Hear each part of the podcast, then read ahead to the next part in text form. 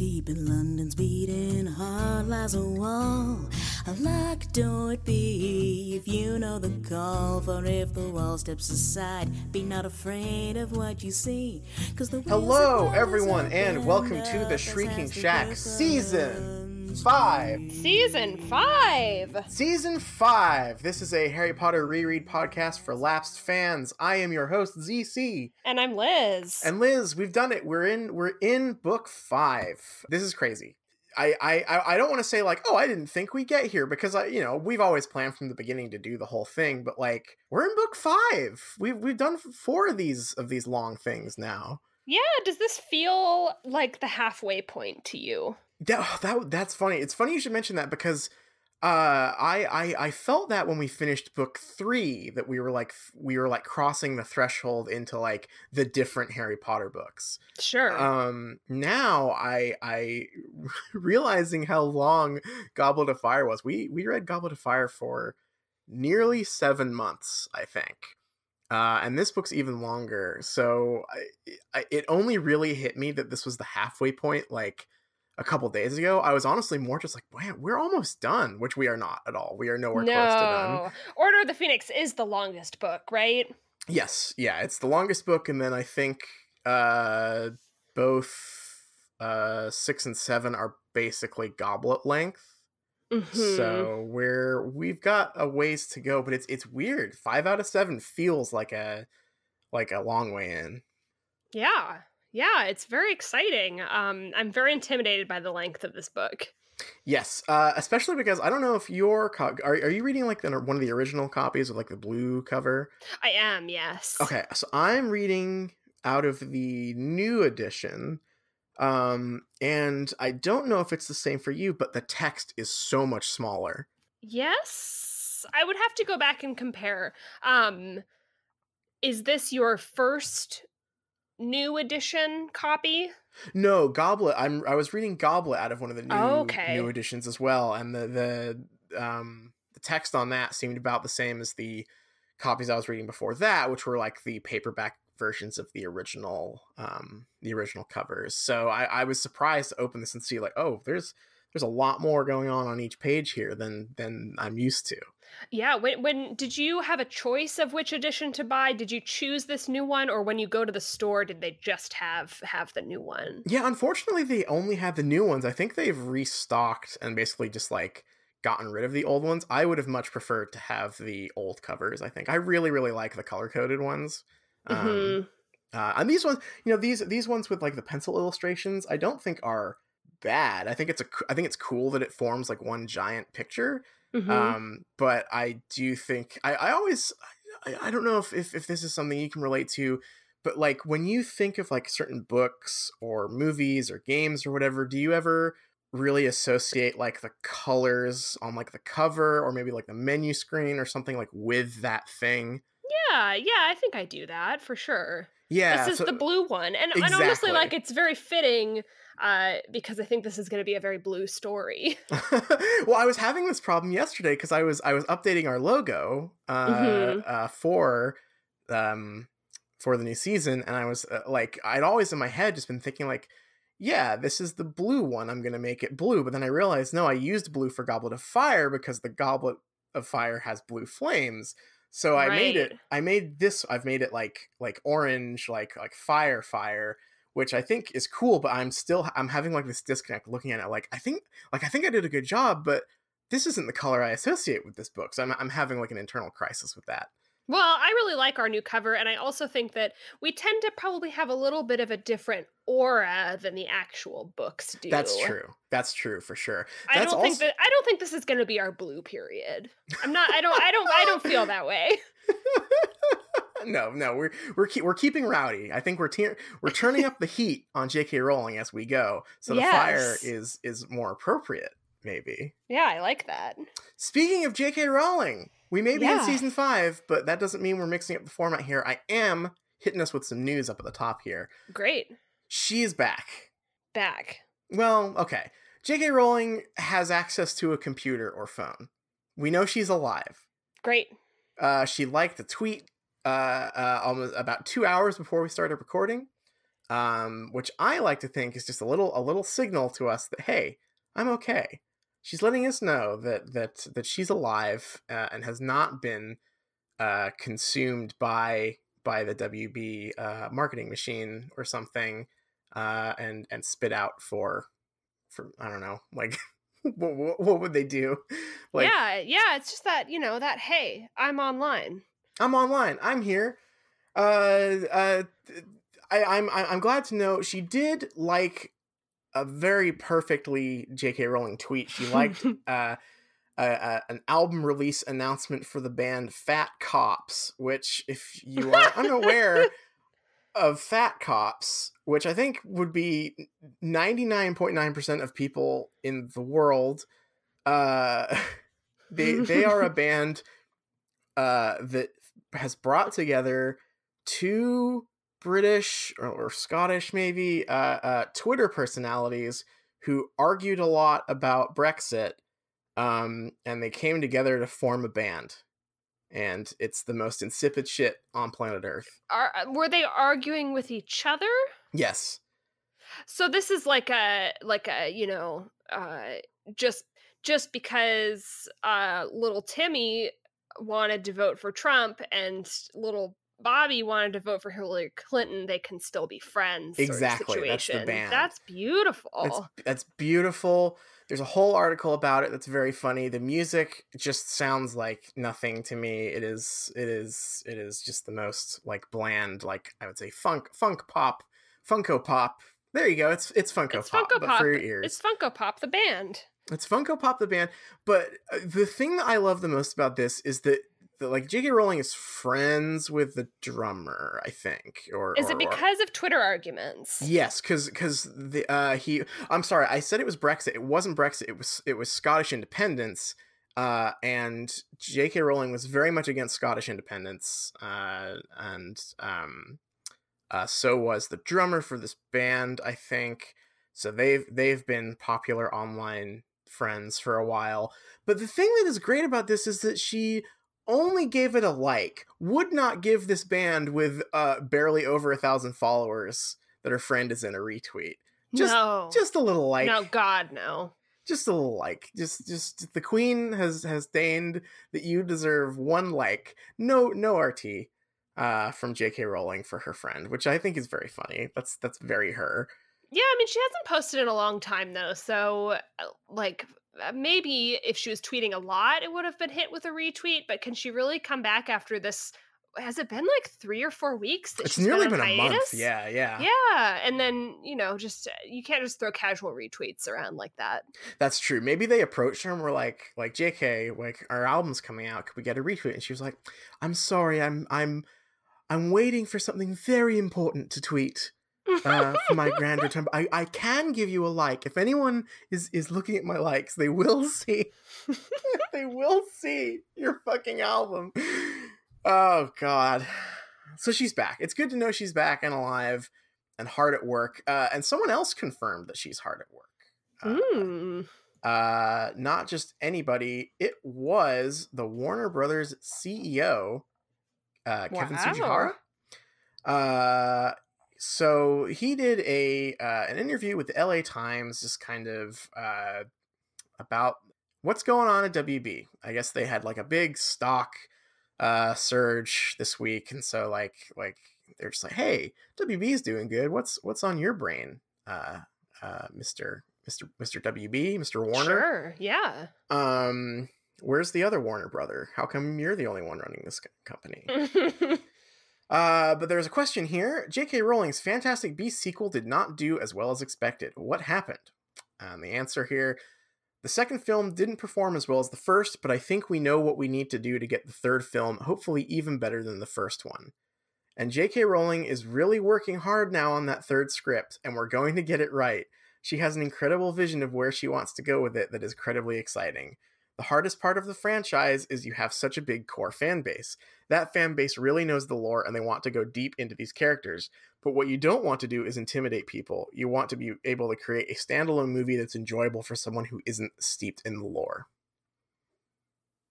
There's an equal part ominous tone to that, yes. like mm-hmm. the first half. you know, J.K. Rowling is hard at work on the script to make it even better than the first. I think that's pretty ominous.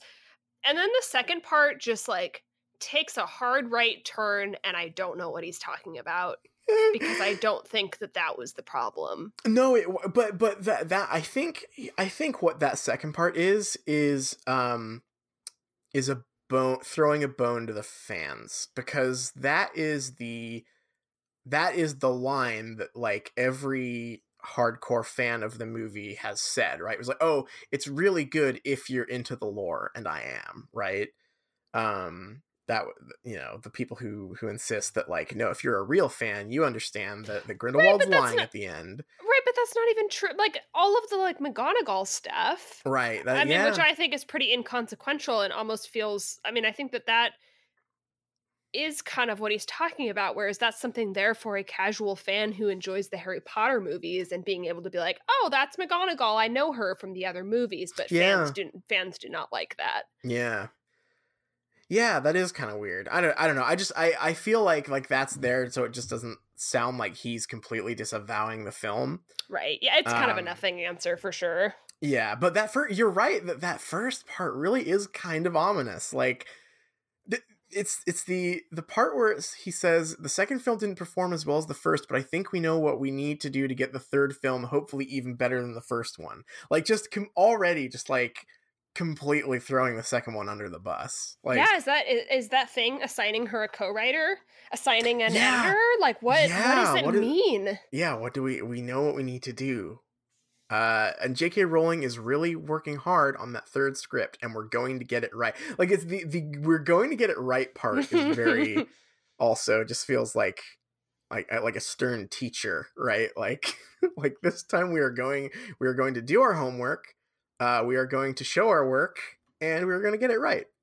Um, yeah, I just I I guess we now know that that is uh, you you were you were right all along. It probably was that she's just been heads down like writing the script all this time. I, I like I got to imagine that. I'm just now that the Warner Brothers CEO has said that the movie wasn't very good. Uh, what is she going to do about that? Like like what is she going to say? Because he's gotten out ahead of her now. Like she has not addressed the criticism of the film at all. Oh Um, yeah.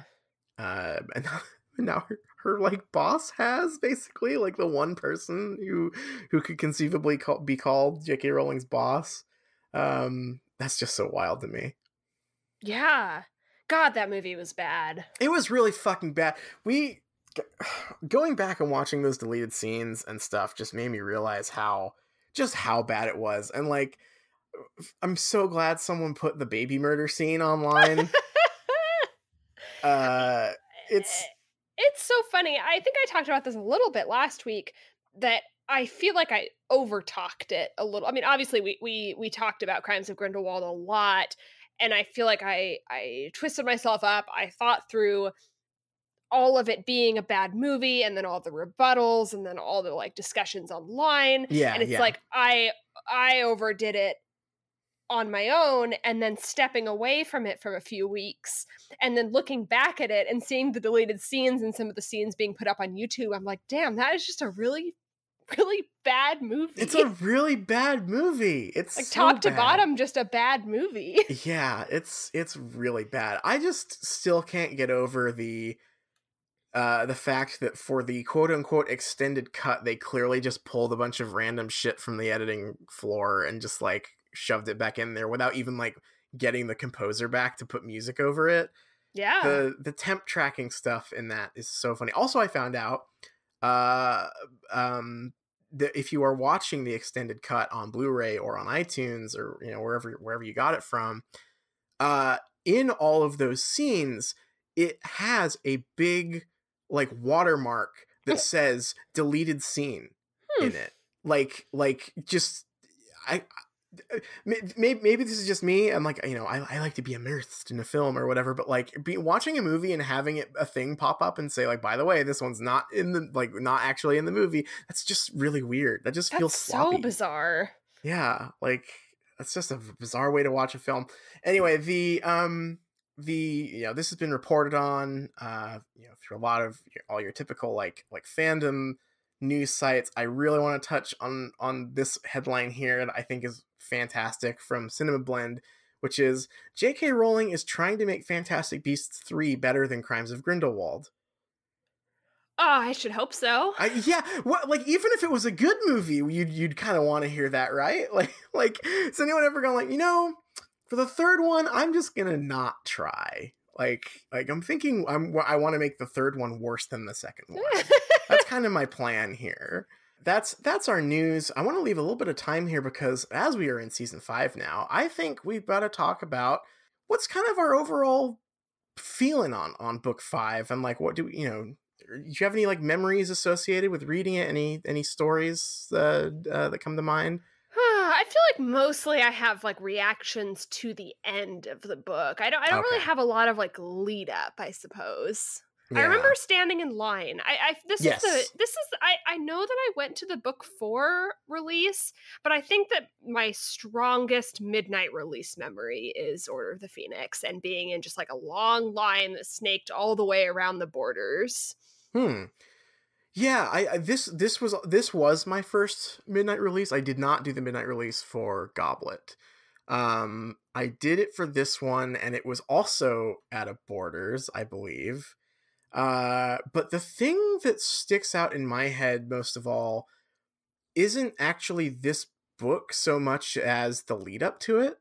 Uh, mm-hmm. Uh, because this is the one where there was like a fucking uh like what was it three four years between uh uh th- books three and uh, four and five something like, like that yeah like the movies were coming out and like that was your dose of harry potter each year basically but other than that you weren't getting anything and so this was this was the time period where i was buying those hilarious like ultimate guide to the mysteries of Harry Potter books and stuff that were just full of like the most insane theory crafting stuff. I was so into that stuff and and like that that experience really sticks with me. Uh, uh like like waiting for this book for 3 years and finally getting it and like I uh, I, I don't even think I would say I was disappointed with this one. I actually think I, I remember quite liking this one, but it was like it it addressed absolutely zero of the things that like I had predicted it would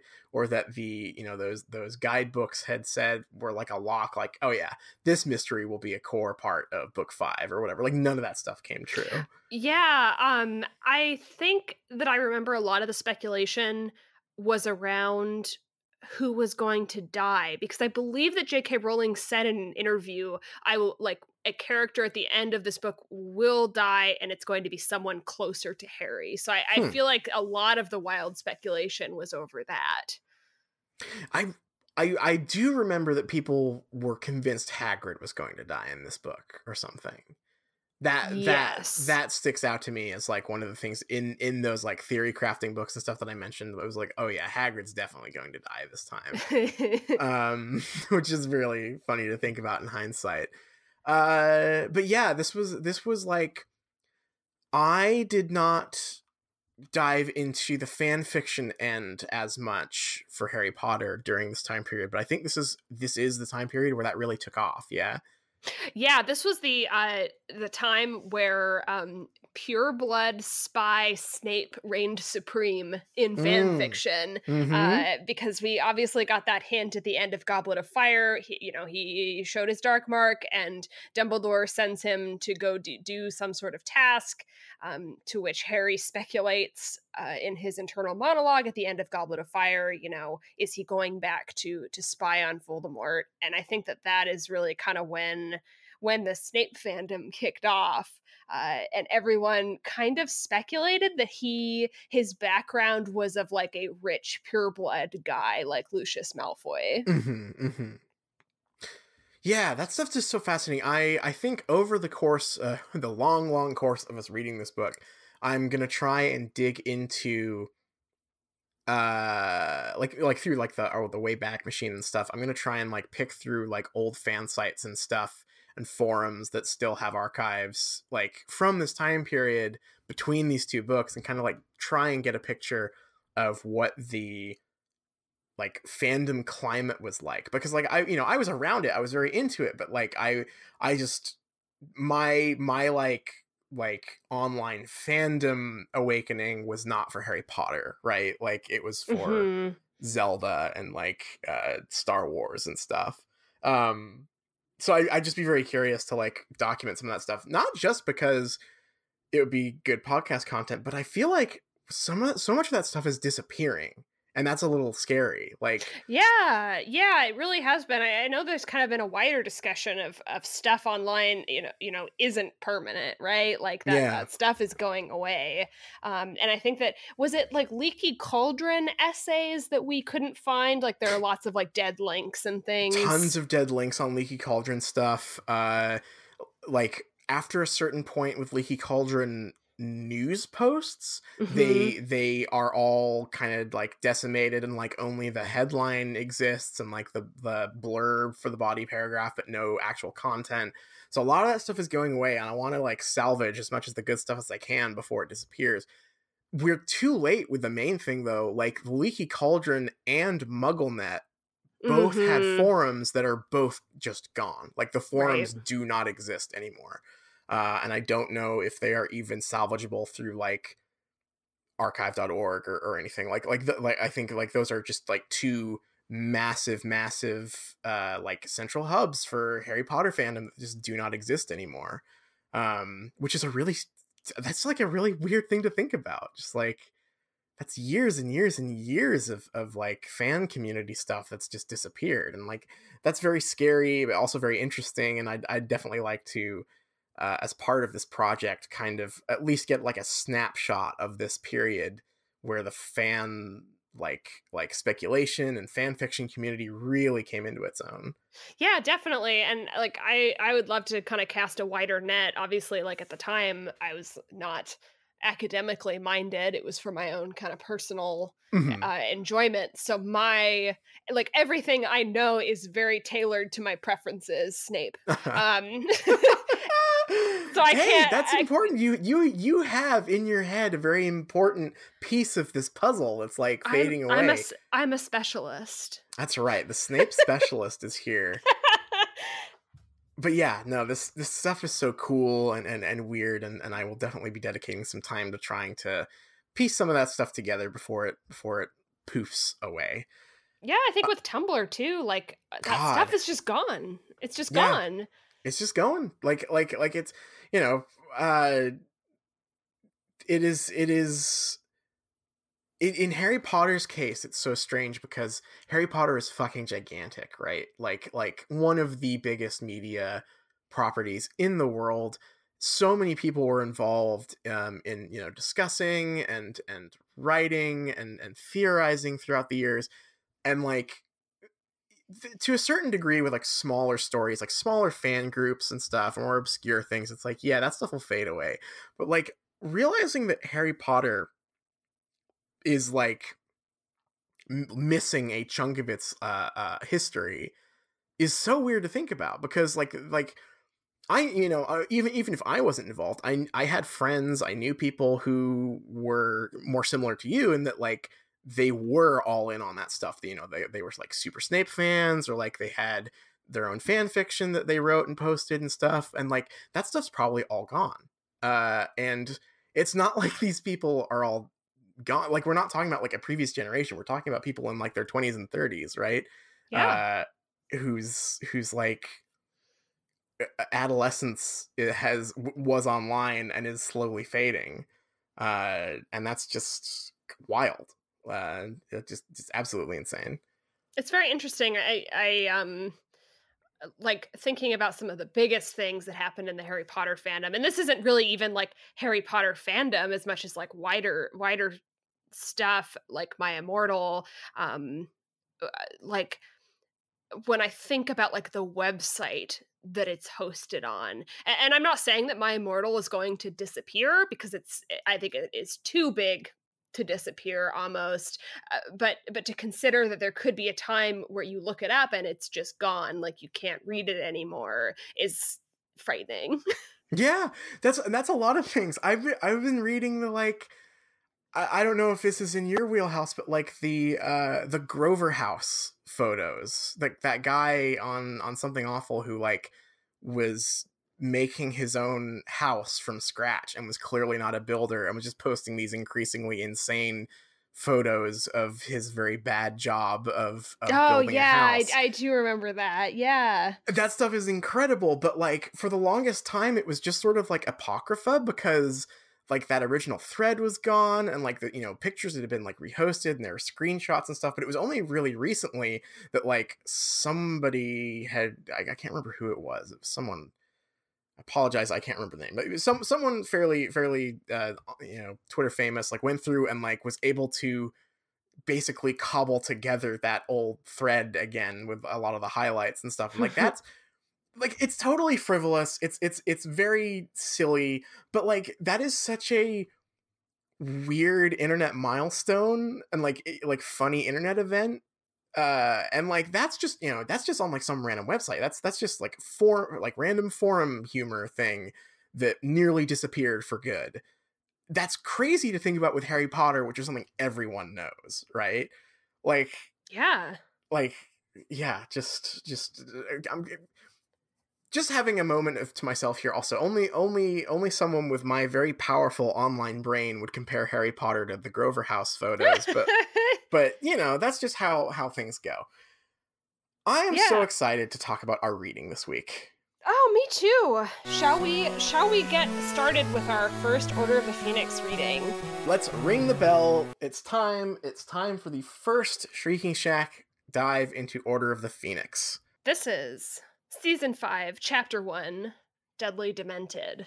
Um, Harry is hiding out under the kitchen window at the Dursleys' house, and he's trying to listen in uh, to the the evening news. Um, and, and, we get a kind of snapshot of, of what he's been thinking about, uh, which is mostly worrying and, and having kind of a cyclical worry every day over the summer about uh, Voldemort being back and causing causing death and destruction, and, and ending up on the Muggle news. So so he keeps kind of trying to listen listen in, um, and we get uh, some scenes from the news and Harry being kind of slowly relieved because there's no there's no no Voldemort content on there.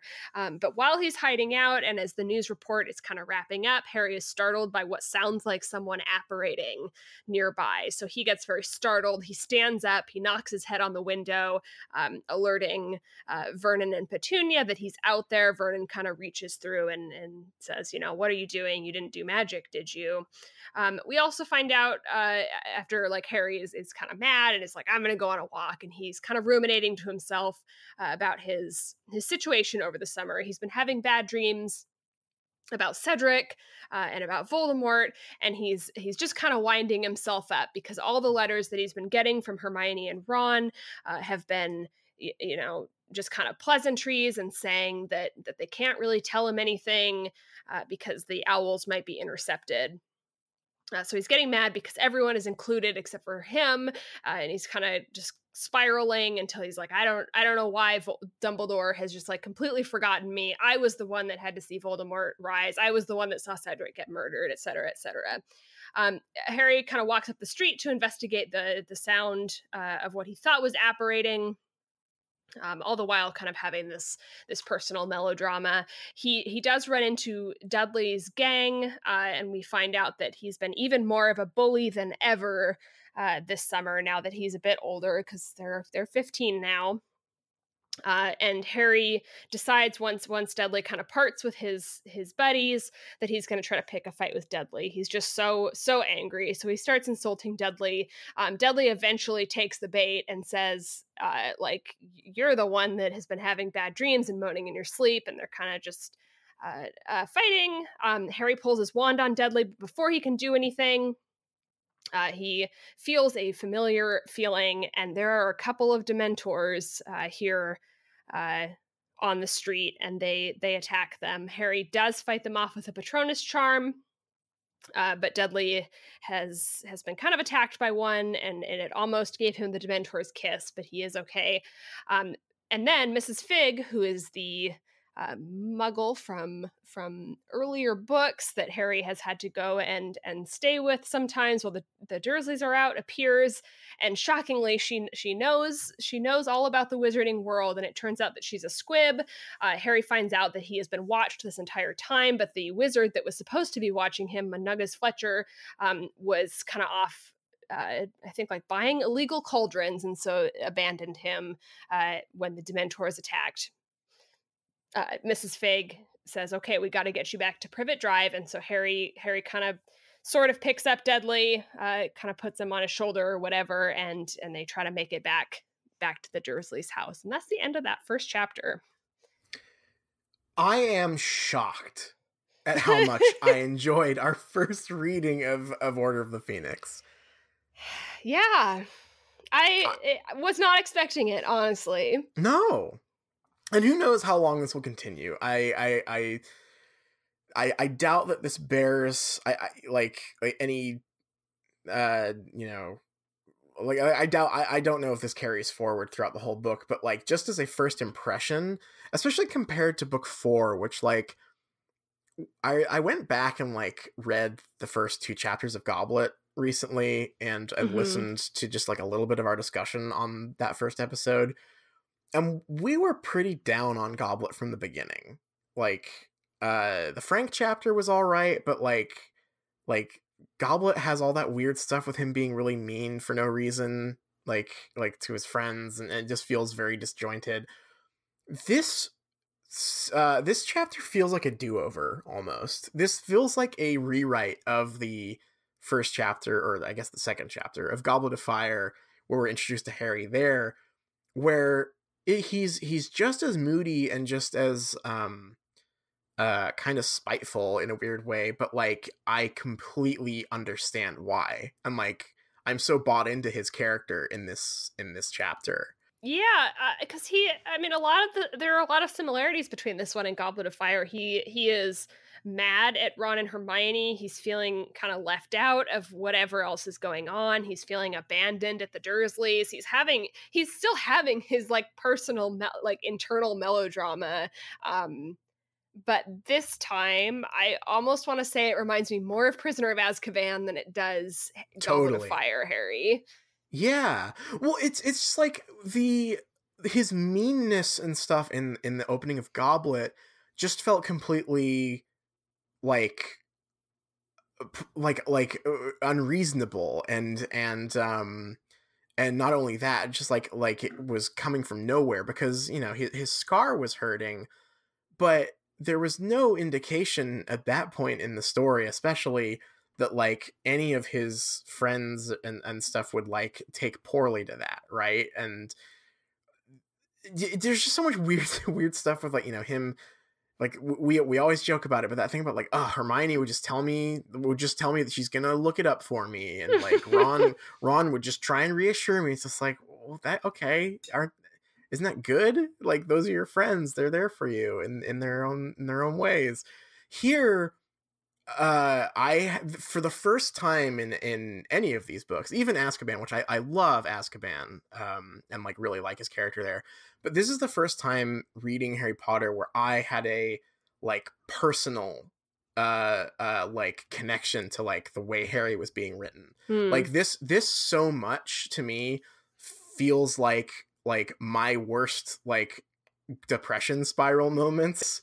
Like like sure. this this this this has such a strong resonance with me like the like he, he his like increasingly irrational like assumptions that he's making about what's going on like like oh they're just they're just you know they're not telling me and they're having fun without me and and and dumbledore's forgotten about me and and sirius is an idiot and just like just like getting more and more uh uh convinced that like everyone's forgotten about him and like doesn't like him and doesn't care about all the cool things he's done because he's Harry Potter and you know, like that that is so relatable to me. I was just like, oh, like I finally understand Harry as a character here uh, and like sympathize with him because I'm like and and like and like there's like this horrifying quality to it too where it's like where he just keeps going and keeps making it worse for himself um uh, rather than just I don't know, like going and taking a nap or something, right? Like even his obsession with the news here is is funny because it's like I he feels he clearly feels like he's being like like responsible and like proactive here, but like I feel like if if something you know if some new development had happened, he'd know, right? Like people would tell him uh you'd hear about it he doesn't need to like listen to the muggle news to get it right like yeah yeah i i, I think that like a credit to to this is that you know it is one scene we get a scene of him and he is being moody he's being uh, irrational and and but you get like from this snapshot it speaks to a wider story of what's happening to him here whereas i think like the goblet of fire scene was also a snapshot into something that didn't make sense right he was right. waking up from a bad dream but none of the like angst and the things that he was feeling tracked into any kind of wider story um, about his character whereas mm-hmm. here it's like i have such a a strong impression um of him doing this every day, right? Like, and just like spiraling repeatedly every day and like okay time to check the news to see if anyone's died and getting madder and madder and madder to the point where he's like okay i'm gonna go pick a fight with Dudley right yeah oh, and and also like here he's behaving here you know he we have a pattern of behavior that we're seeing in in this chapter that is directly related and even and even he recognizes it to very real trauma that he now has mm-hmm. um, which wasn't really a thing in Goblet. Like I, I think the problem with Goblet is that you know we we remarked a whole bunch about how it was like suddenly trying to make this very whimsical story very serious. Mm-hmm. And I don't. I think the only way you can only do that transition gradually. The problem with Goblet is that it starts off basically just with like an entirely different tone, and it's behaving like the things that Harry experienced throughout books one, two, and three have left him with real trauma and baggage, which they would if they were real events and he was a real person. But the way that books one, two, and three are written, even three, which is, you know, is a very personal story, like everything's okay at the end, right? Yeah. Uh, uh you know, they, they close the, they close the book on it, everything's fine, the problem is solved. Um, whereas book four ends with a very very powerfully traumatic event for Harry that isn't resolved. Um and and like now we have a reason for him we're not not a, a reason is the wrong word but like we have something in in harry's character um that would uh make him act differently you know? Like like like he is growing up and he is being shaped by his experiences now and like that that's the first time that this like tone shift has clicked for me i think yeah, yeah, I think so. It's it's funny because I think that like moody Harry and and more real Harry here was the thing I was dreading about this book, just because it so often is the fastest thing that's criticized. That, that yeah. people think Harry is just like kind of miserable throughout, and I, it, if I can maintain feeling this way about like if it if it keeps up being written so well honestly like I, I think this is a very well written scene. Yeah. I think this book could be great. My fear my my worry about it going forward is that it's like he, he it's just going to become tiresome right? Like if he's not he's not going to learn note. he's not going to grow or change or uh or have it matter in any way um but i guess we'll see. Yeah yeah i'm, I'm so curious to see what it's like moving forward there's also you know there's there's the aspect of this chapter that feels like just a like better version of the goblet of fire chapter. The other thing that i love about this is that this also feels like a more muted and depressing and and darker version of the first the original um books uh first dursley chapter. There's there there are some little things here that connect back that i think are really cute like the the fact that the news segment ends with another like human interest story about birds mm-hmm. uh, which is how which is how we learned about the owls in the beginning of sorcerer's stone there's just there's little things like that that i think are great um the uh um the the way that like Harry is now back talking Vernon again in a way. Like he has some good zingers in this uh um that really feel like the jokes from the first book, but now he has like actual consequences to face for them and stuff. It's there's some there's some really cool little moments here that just kind of make it feel like the first chapter again, but like through a mirror darkly kind of, you know? Yeah. Um I like that Dudley is more of a character here too.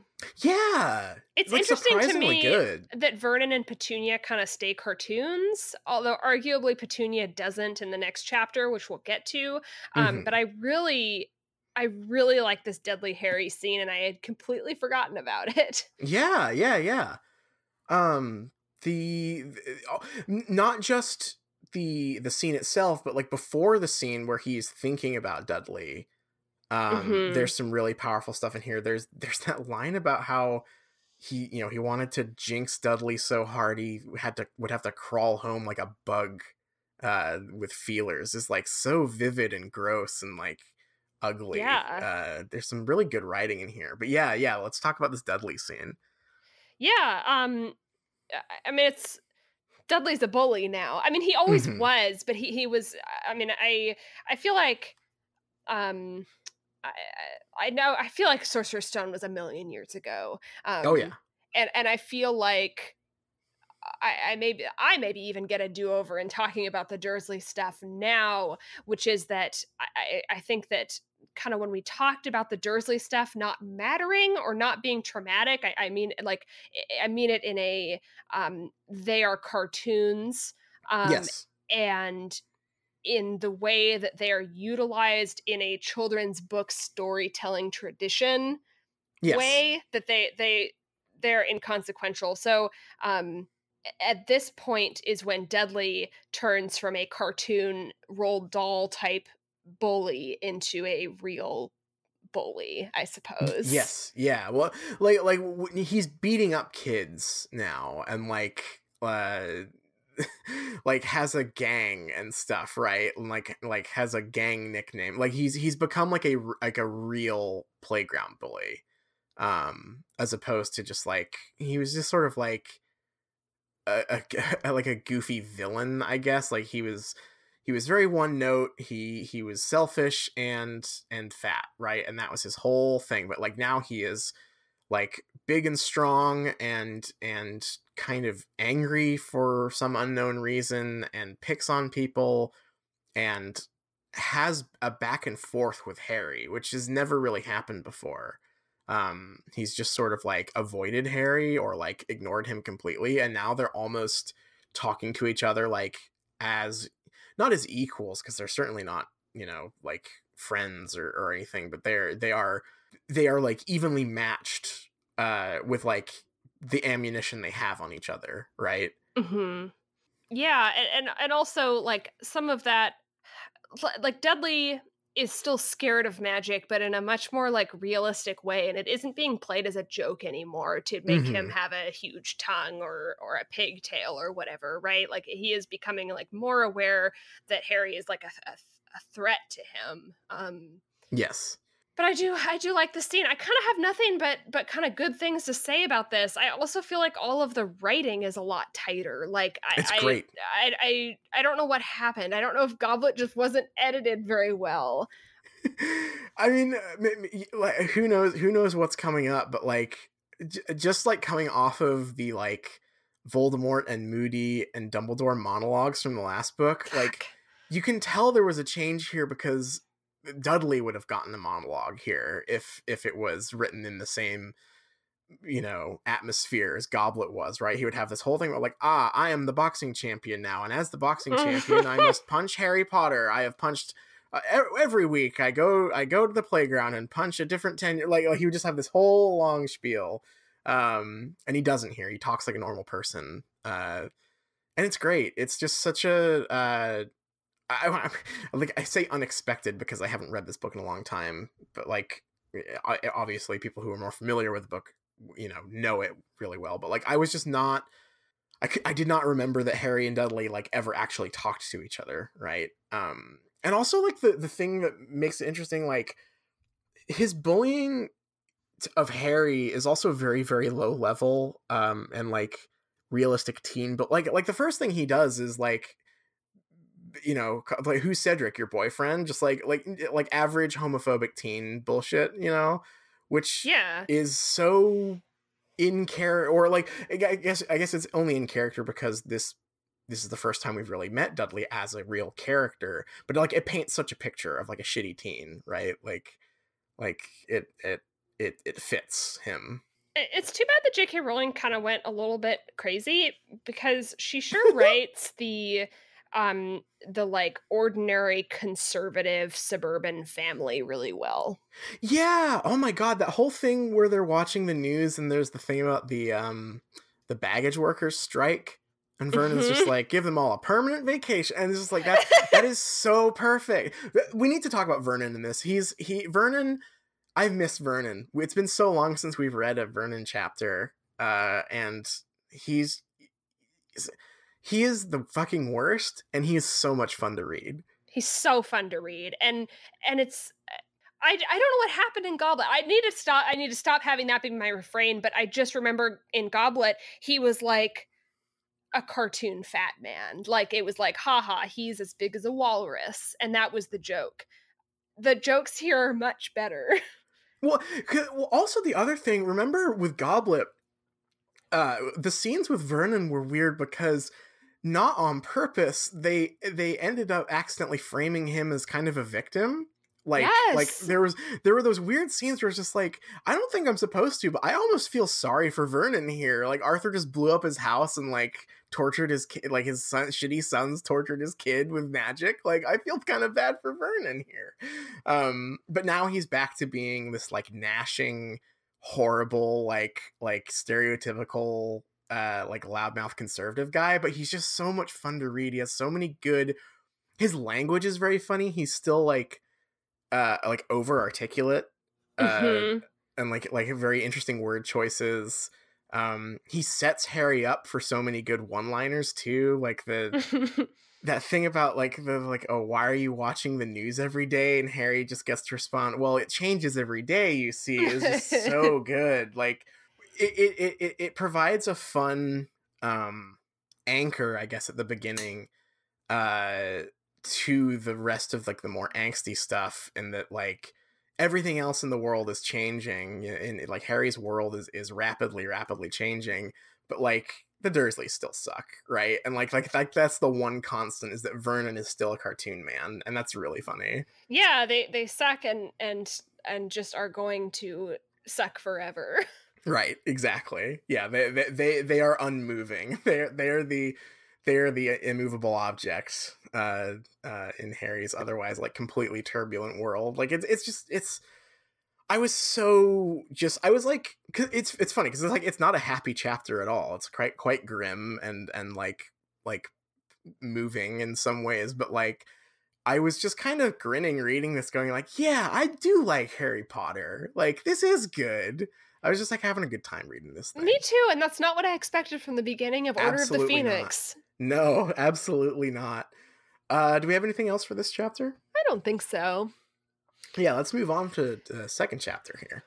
Okay. It's called Chapter Two A Peck of Owls. Um, Mundungus Fletcher finally appears. I, I, think he apparates in, and, and Mrs. Figg just starts yelling at him, like, you know, how dare you abandon Harry? I, you know, Dementors attacked. I couldn't do anything. I'm a squib. Um, and so Mundungus is like, I have to go tell Dumbledore that something happened, get him back to to Privet Drive, and have him not leave. Um, so Harry Harry does arrive with Dudley, who is still like pretty out of it. He's not passed out, like he's walking on his own, but he's kind of being dragged dragged in. Um, he's not really responding to anything. Uh, and, they, they, get there. Uh, Petunia and Vernon come to the door and are like, "Oh, where were you?" Uh, and they kind of start to realize that there's something wrong with Dudley. Uh, but then an owl arrives, uh, and it's from the Ministry of Magic, saying Harry Potter is expelled from Hogwarts for for using magic, uh, and his wand will be destroyed shortly. Um, so Harry resolves to run. He's like, "I'm not going to let that happen, so I have to leave." um, Vernon kind of stops him and says, You know, what happened to Dudley? What did you do? Uh, Harry threatens Vernon with his wand. Um, but there's another sound and another owl and this time it's from arthur weasley with a letter that says that that dumbledore uh, is at the ministry sorting it out don't leave privet drive um, Dudley at that point uh, has kind of gained gained a little bit of his, uh, his his wits back, and when when Vernon and Petunia are kind of asking him what happened, Dudley points at Harry and says he he did something to me. Uh, Vernon uh, kind of asks about it, and Harry says it wasn't me. Um, it was it was Dementors and Vernon doesn't really understand. He doesn't know what's going on, but it's at that point that Petunia jumps in, and we get the reveal that Petunia knows what Dementors are because she kind of jumps in and says they guard the wizard prison, and then is immediately horrified, like can't believe she said that. Uh, when Vernon asks her to clarify, and is is like also freaked out, um, uh, Petunia says that she overheard quote that awful boy telling Lily about them. Um, another owl appears from the ministry saying, uh, Never mind, we're not going to expel you right away or destroying your wand right away, but we will be uh, conducting a hearing uh, to see if you will be expelled later on. Um, Harry's resolved to stay. He's like, okay, I, I guess I will. Um, he explains the Dementor's kiss to Vernon, kind of explains that that it was him that saved Dudley. Um, there is a final owl that arrives. It's from Sirius, and it's just very short. It says, "Do not leave," and it makes Harry angry again. No one's telling him anything. They're just kind of jerking him around. Um, uh, Harry then explains to Vernon that Voldemort is back and is likely sending Dementors after him because he's back back to life uh, again. Vernon kind of has that like a slow realization. He's like, Voldemort's the one that killed your parents, so they're trying to kill you. Okay, I'm kicking you out because if this guy's after you, I'm not going to have have him threatening my family. Um, and then the final owl appears, and it has a howler, but the owl is for uh, the howler is for Petunia, uh, and all it says is "Remember my last, Petunia." Uh, and Petunia tells Vernon that Harry has to stay. And that's the end of the chapter. This is another good one. Yeah. Yep. Uh, uh, I honestly almost just like consider these like the one chapter basically like Yeah. like this is one story being told Yep. um uh this confrontation between harry and petunia and vernon is so good uh Yeah. this is like so much stuff bubbling to the surface so like this is the other thing too like the dursleys are still cartoon characters but like this uh scene with harry uh, and them like talking to each other is such a good payoff for the previous four books of even even as silly as they could be and like as as unthreatening and like as unfazed as harry seemed in those like less traumatic books this is such a good like bubbling over of like the bullying he sustained for so long Mhm. uh uh it, it's it this is like again much like the the the first chapter this is the way to do a tonal shift i think like this is acknowledging uh and and working with previous material and just like like adapting it in a, you know developing it in a different way um i i love this Yeah. Does Harry read like an adult to you in this chapter? Um, I think his dialogue does, but I think his dialogue always has. I feel like his anger at not knowing what's going on and being told what to do still feels very teenage to me. Mm-hmm. Um, uh, especially when he is like, um, I can't remember if it's in this chapter or the previous chapter, but in one of them, he like has this whole thing about like, oh, Sirius is telling me that that uh, I should stay here, even though he would not do that. He would go and have an adventure, like like that. That reads as very like spiteful teen, right? That's like like like you can't tell me what to do. You don't even do that, right? Like, um, yeah.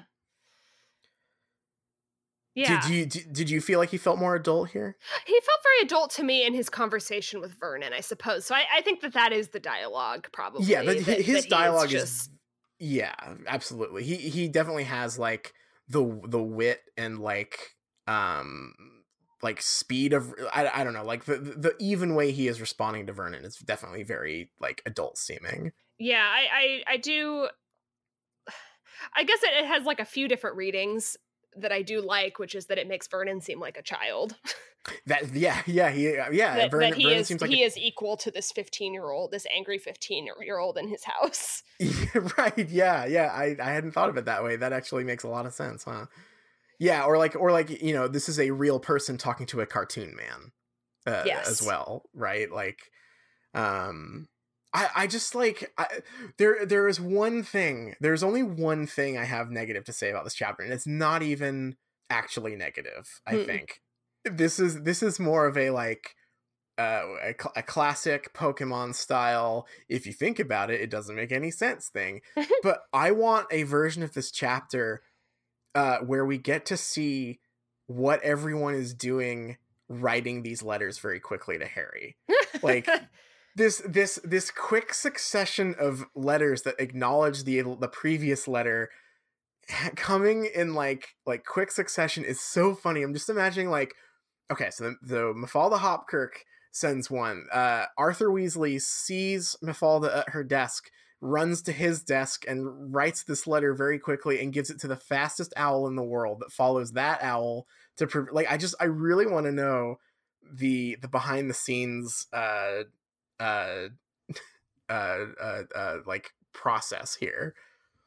the more I think about this, the more I am feeling like this is like in some ways this feels like the or Dursley chapter because there are so many parts of it that feel like callbacks or redos of previous books. Like this does feel Oh, like yeah. in some ways a redo of book 4, but in that way like these like uh, the owls being so like comically like it doesn't it doesn't make sense it is from this fantastical world is very sorcerer's stone to me Yes, yeah, uh, or just the, the fact that like Vern is, being bombarded with owls feels very much like the that the great stuff in Sorcerer's Stone with with him trying to like board up the doors and stuff, right? Like Mhm. this is Vernon having completely lost control.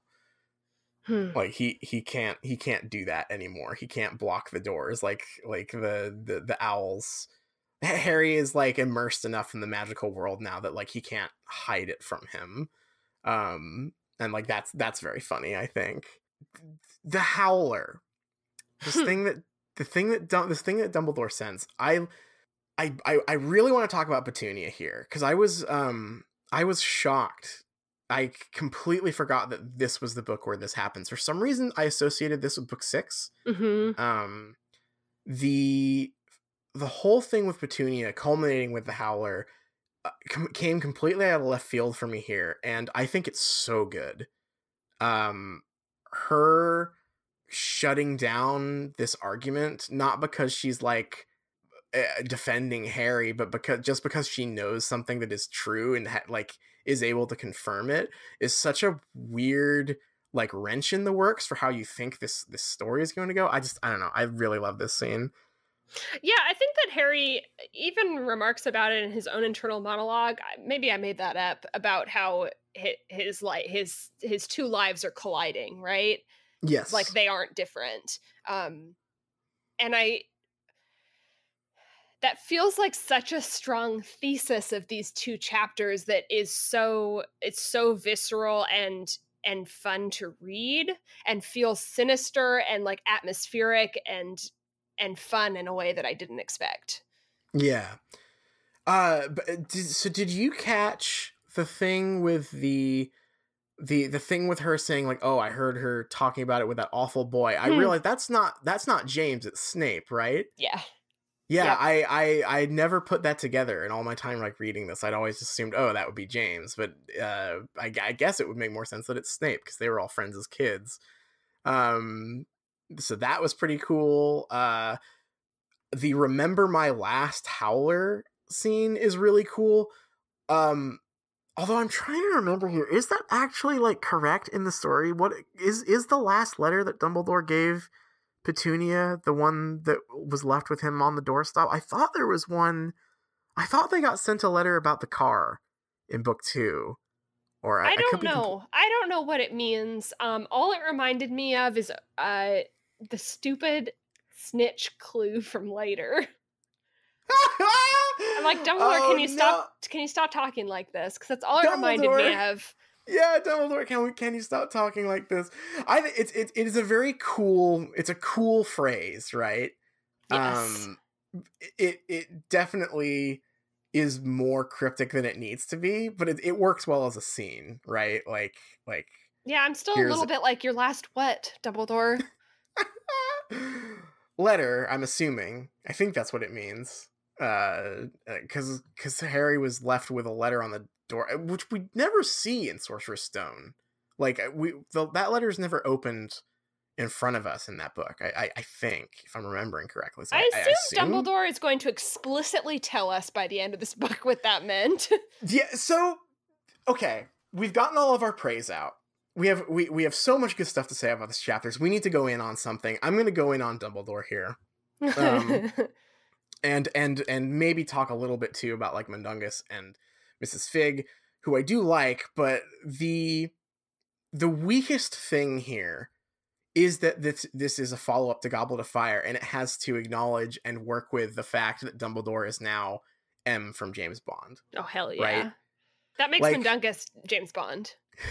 Is Mundungus Fletcher James Bond? Yep, I hate to say it, but Oh no! Oh, who plays who plays Mundungus Fletcher in the movies? Is it, is it Daniel Craig? There, I'm just I- imagining. uh, yeah, it's Daniel Craig. Uh, and then we get a scene where where Daniel Craig goes back to Dumbledore, and Dumbledore's like, "Da- "You left your post, James. You can't keep doing this. and then You're a loose cannon." and then Voldemort kidnaps Mundungus Fletcher and ties him to a chair with a No! hole cut out of the bottom. No,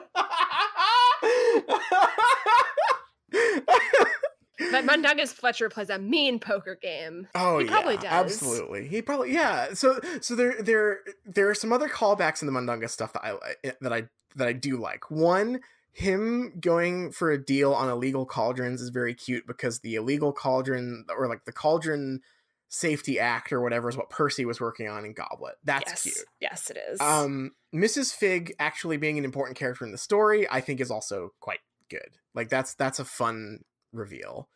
Um, the idea though that Dumbledore is just like running this like intense spy network is very funny to me, and like I think it's wallpapered over a little bit for me just by the fact that like okay, his his crack agents in this situation are Mrs. Figg and Mundungus Fletcher. Like like the, them being the characters you're interacting with in in this situation makes it better i think because like like mrs figg is a squib and so like she you know she's obviously like at a disadvantage in the wizarding world stuff mundungus is a con man and like you know doesn't really care and so like the plan is a little flimsy that i like um although it then then also has this problem of like okay Dumbledore is the smartest man in the fucking world, apparently. He is he is Winston Churchill, M from James Bond, uh, and his Gandalf. his Gandalf, and his grand plan to keep Harry safe over the summer when Voldemort's back, uh, is to have uh, a a man who looks like a human garbage can and a witch who can't do any magic watch him which is seems I don't know. I feel like he might have better agents he could he could uh, have have out in the field for this one. I think. Yeah, I feel like he also could have told Harry not to leave the house. I know Harry would have been mad about it and maybe would have done it anyway, but we are about to find out that like the house is what has protection. Yes. Why is he just walking Yeah. up the street? Surely Dumbledore could have told Harry like handed handed Harry a, a, a Bertie Bott's every flavor bean or a or a, or a lemon drop and said, "Harry, you gotta stay inside the house." I'll, I'll I'll buy you. I don't know. Is Friends on VHS yet? I'll buy you all the seasons of Friends on VHS. That'll last you a whole summer. I'll buy you. I'll buy you a PlayStation. Just stay inside. Like like that. That surely would have been a better ending to Goblet of Fire, right? Like Harry, I'm buying you Spyro. You gotta stay inside. I'm buying you Spyro, Metal Gear Solid. Uh, or, would you prefer the Nintendo 64? You know, the Nintendo 64 I think has fewer games, but the better games on it are better than anything on the PlayStation. Probably. It's Yoshi's kind of story is not going to last him that long. it's That's like a 10-hour game. ten hours. Man, ten hours feels long for Yoshi's story. I guess I took ten hours to get like the black and white Yoshis. Yeah, for I was saying like completionist. You you get everything in Yoshi's story. I don't like playing Yoshi's story, Harry, because when when you die, uh, when when you when you lose, the the the shy guys come and they take that Yoshi to the like spooky tower. Mm, you just gotta you just gotta run and turn your N sixty four off real quick. It'll be fine. It'll be fine. It's really. Um, did you catch what priceless magical artifact Mundungus Fletcher, aka Daniel Craig, has in this chapter? Speaking of insane plans, oh, he has an invisibility cloak. yes, some that's Yes! just something, huh? That's just so. so God. ugh, ugh. the the the the the more we read, the less and less planned out the Deathly Hallows shit. There are so Uh, many seems, huh? invisibility cloaks running around. Yeah, so Ron knows what they are. Barty Crouch Jr. had one. Mundungus has one. It's almost like the Deathly Hallows were completely pulled out of J.K. Rowling's ass at the last second. That's shocking. That's I am stunned. I'm shocked. But yeah, I, I I do really like Mundungus and I like Mrs. Figg. I I particularly like um there's the very silly very silly line that didn't need to be there, but I really appreciate being there about how she's very sorry that she gave him such a horrible time whenever he came to visit in the first book, but she couldn't let him have any fun, otherwise the Dursleys wouldn't let him go. Which is just you did not need to address that. Like you could have just had her like like be very eccentric and like like she did think that Harry was having a good time or whatever, but no, she's she needs to be fully self-aware. And not only is she self-aware, she's actively trying to make Harry have a horrible time as a child. Are you kidding me? If that wasn't addressed in this book, there would be at least 100 threads about it on the Reddit discussion week. Like- you're right. Like, did, did anyone else know? Like, why why did Miss Miss Figg torture Harry when he had to go over as an, a small abused child? or like yeah and, and also it's a good thing that she directly addressed that she's a squib so no one's saying like what a, do you, d- dae wonder if uh mrs figg is a maledictus what if all she's she, what all she did what- was show him pictures of her cats. Like, yeah she served him she's showing him pictures of the cats she's turning into she's oh shit. she's okay hang on i got another one for you here Hmm. mrs norris mrs figg Oh They're no. both misses she just changes her name when she's a cat That's outrageous. I don't know. I don't know what it means, but JK's done it again. but she's done it again. yeah, no, I, I, that that stuff's very cute.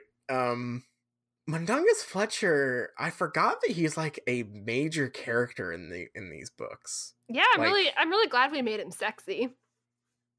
Did they? No, oh, we made did.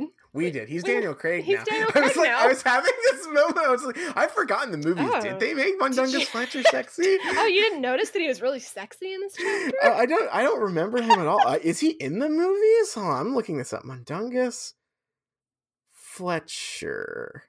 Mundungus Fletcher. Uh, I accidentally typed in Mundin Mundunga. I did not spell Mundungus right. Mundungus Fletcher. He is not very sexy, I have to say. Wait, hang on a second. Well, hmm. Okay, I'm gonna. We're doing this live here. oh no. Here they've Okay, I'm DMing this to you. I hope your phone's nearby. Uh live podcasting here. Uh okay. Sending you a picture of the the picture they have from Mundungus Fletcher on the uh, wiki, which I'm assuming is his actor headshot and not actually what he looks like in the movie.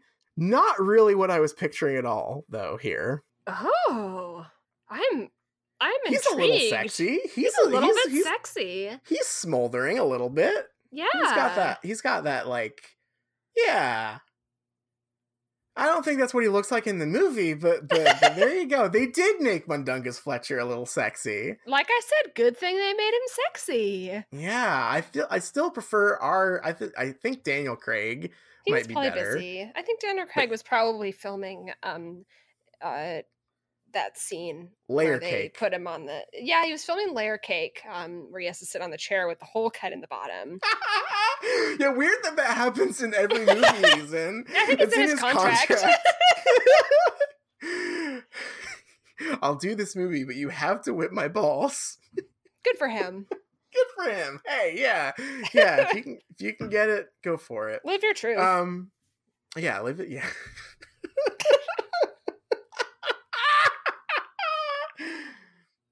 oh my god. So yeah, uh, this is a, a a good a good fun chapter.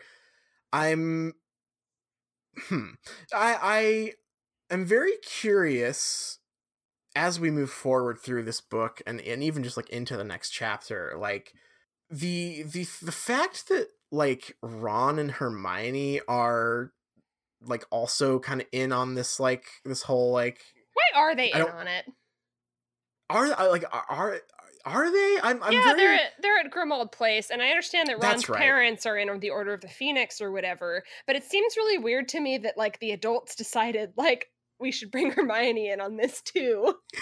Why? She- look, she found out that Rita Skeeter was a bug. Uh, so you know.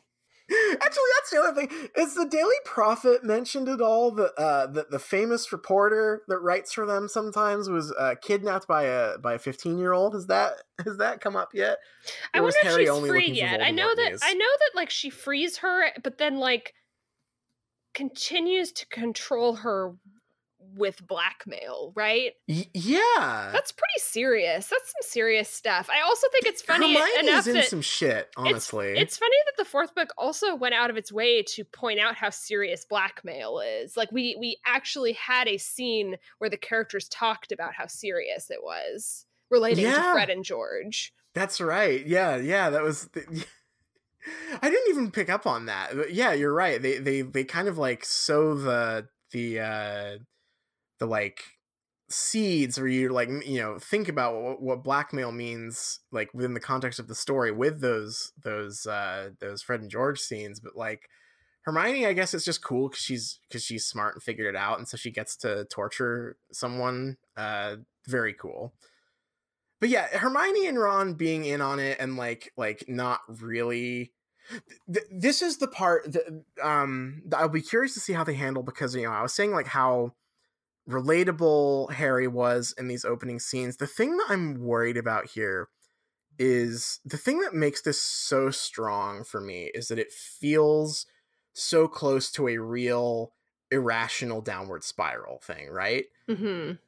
but if the answer is that like oh no these characters were avoiding you um because because the plot demanded it i th- i worry that's going to kind of um defang it a little bit because i think it works so much better as like you know harry reading way too much into things and like like if he gets i would like it i would love it if he got the Grimmauld place and was like why were your letters so like light on information or whatever? And ron just being like what the fuck are you talking about dude? I just like sent you a dumb letter. Like like what do you like what do you mean?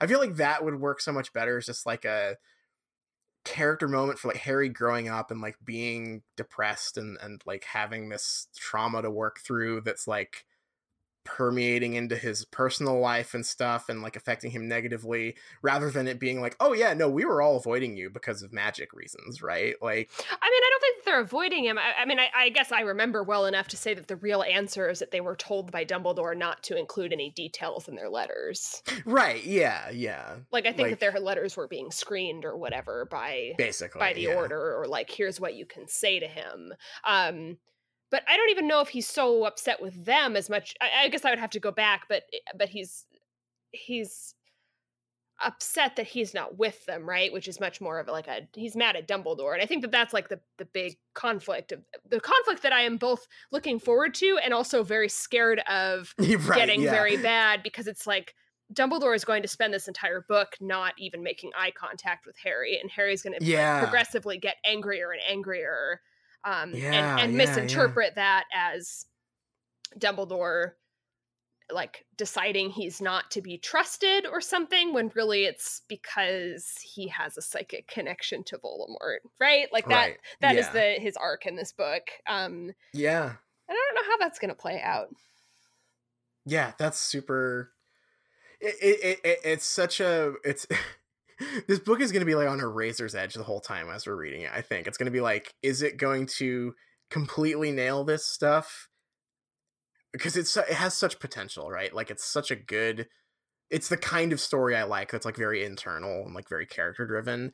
Um Mm-hmm. but if it if it just like spins its wheels the entire time, it's going to be so boring. Um but I'm really hoping that it's going to it's going to fall on the other side and, and be be like just kind of like a compelling character piece, right? Like Yeah, the thing that I I guess uh, like you bringing up uh, Ron and Hermione and acting weird to him is I I guess my my worry or something that I am concerned about is that they're not going to have anything to do again. Like they just really don't have much of a reason to exist in the Uh-huh. story. Because I I- think that that so was true of Goblet of Fire. yeah. Well, Ron Ron does Quidditch this year, right?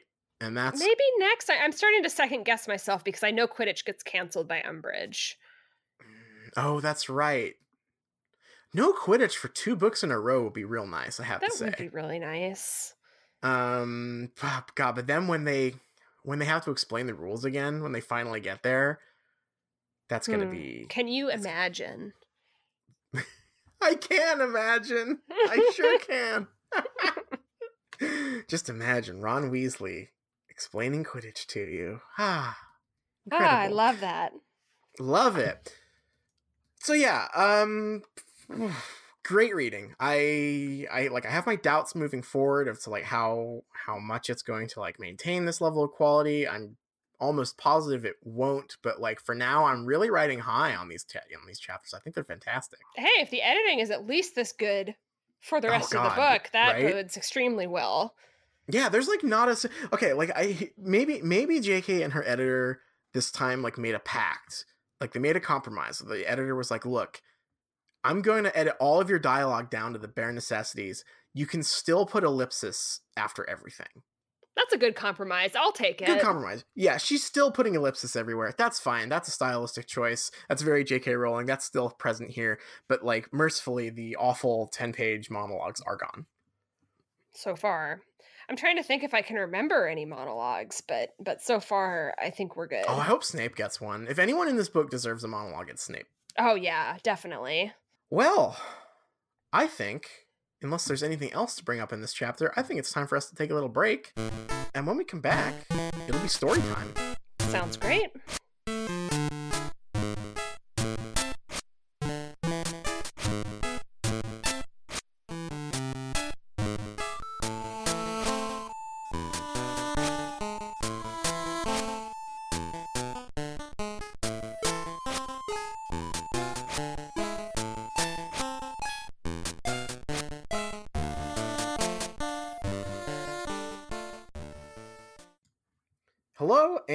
Welcome back. Hello. It is story time. This is my new favorite thing. So we have discovered.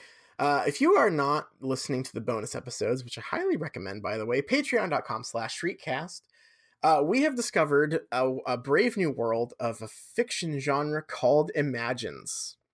Hmm. Um, now these, uh, I thought they started on Tumblr. They might just be a Wattpad thing, but basically they're just like these short little writing prompts, uh, where you just kind of write a quick thing about like imagine if you were Junkrat, uh, or you're hanging out with Junkrat or something. it's not uh, like imagine if you were Junkrat.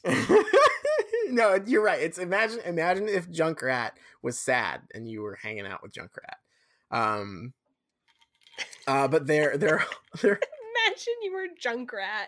what would that be like? uh pretty good probably right like I He seems to be having a good time for the He- most yeah. part. yeah he seems pretty happy uh, yeah I, but I would imagine im- I'm, going to imagine being junkrat would be pretty good actually I'm I'm very curious. You know, I've been kind of like these these story the story format has been in kind of my periphery for a long time. I always kind of thought like they seem very related to like confessions to me, but probably only because they have like similar Tumblr formatting. But I Mhm. didn't quite realize how formalized they were. Yeah.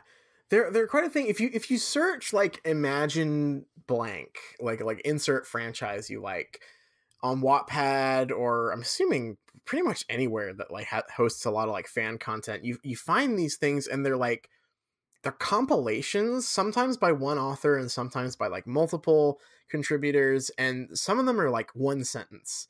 And some of them are like a paragraph, and some of them are like huge long stories, but like they're all collected in like thematic collections usually. Like here's the angst imagines, here's the sexy imagines, here's the friendship ones. Like you can find them for basically anything. Uh, I have a couple of Harry Potter ones here that are very powerful. Um, if you would like to hear some examples of of imagines. Please, I can I cannot get enough of these. I do wonder if we are aging ourselves here. This feels like a like a like any like younger people that are maybe involved in fandom are like, yeah, duh, imagines. Everybody know, knows these. Yeah, probably probably, but hey, we're we're embracing it. And we're embracing the late twenties yes, fandom them. lifestyle. Yeah, these are these are like popcorn to me. I just They're like great. I can't just have one. All right, this one is called Dobby. Thank God. Imagine being the son slash daughter of Lucius and Narcissa Malfoy and growing I got, up. I thought you were going to say son of Dobby. I was so scared. Imagine Dobby was your father. No! We, see, we're writing the fiction right now. It, it, can be as short as you like. There, there it is. There's the new story. Imagine being the son slash daughter of Lucius and Narcissa Malfoy and growing up with Draco in Malfoy Manor. When you're the mm. age of six, your brother goes away to school and you feel alone. You become best friends with a house elf named Dobby. You decide to give him one of your t shirts because every elf deserves to be free. He visits you frequently until the day he dies. Dobby!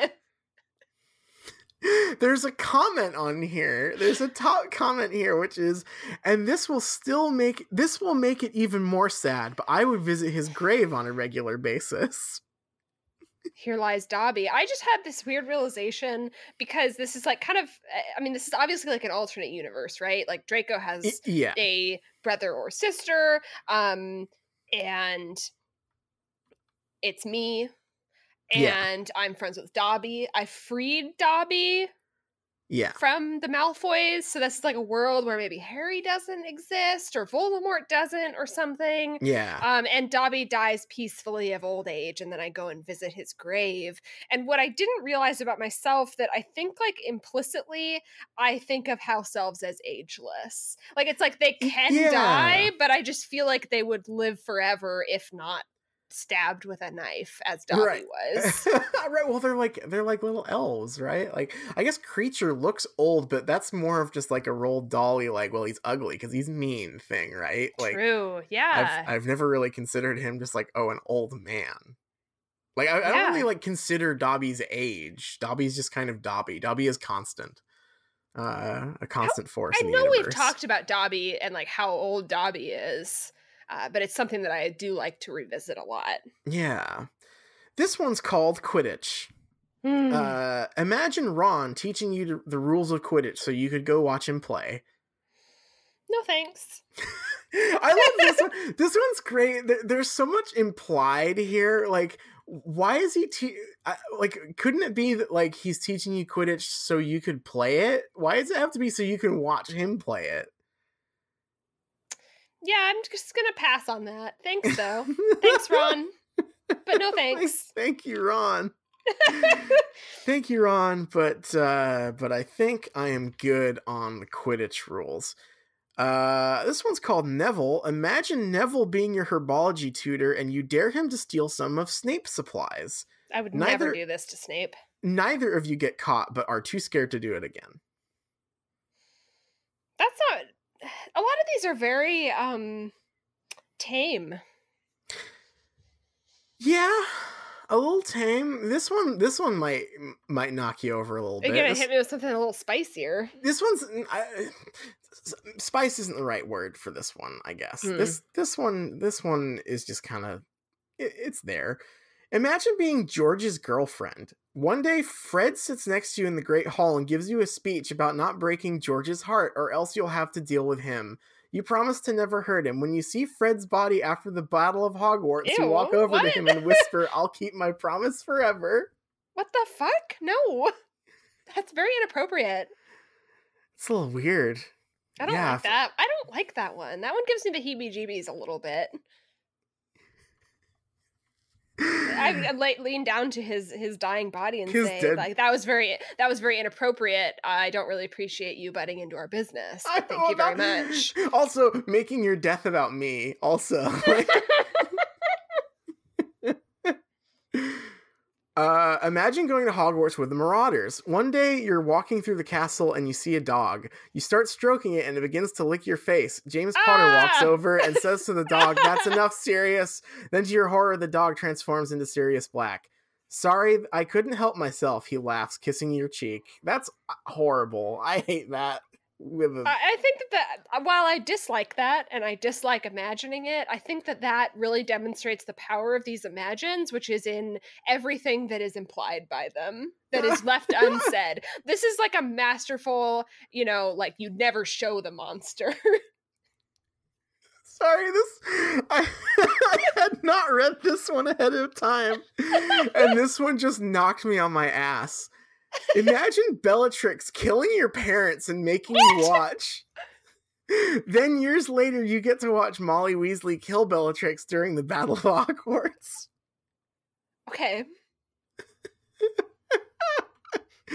Just a little, a little extra, I think. Wow. I don't like that. Imagine you're dating Neville Longbottom when you're No, invited to be you. part of the Slug Club. You can invite Neville to the Christmas no, party, What does that mean? the, the Slughorns Club. Ugh. Not not a gross thing. Uh, you you can invite Neville to the Christmas party, but thought it would be funnier to watch him serve you food. You split up a few weeks later. What's the fantasy there? I don't know, just being, being breaking up with to Neville Longbottom? Yeah. I mean, I would, but oh my god. these are so, so they're just tantalizing. I love these. They're very special. Well, those are the appetizer. Those that was that was the hors d'oeuvres of this Sure. of this uh very special story segment. Uh I paid real actual honest to god money for a book called Imagines BFFs. Um which is a a book uh anthology uh a, a collection of stories written by authors who uh originally published stuff on Wattpad. Um, and this is uh, a collection of stories about becoming friends with some of your favorite celebrities. I love celebs. I love Everyone celebs. loves- Everyone loves celebs. Um, so this is quite long, but we need to read most of it because it needs to build. I'm going to skip ahead a little bit to kind of like a third of the way through. The premise here is that you work at a fast food joint uh, uh, uh, called Utopia. They could not think of a better name for a fast food place. Um, and and you you're on the late shift, and the weird Mm. customers are coming in. Uh oh. So I'm painting a, I'm painting an imagine of this imagine for you. Great. So yeah, I'm gonna getting me up to speed.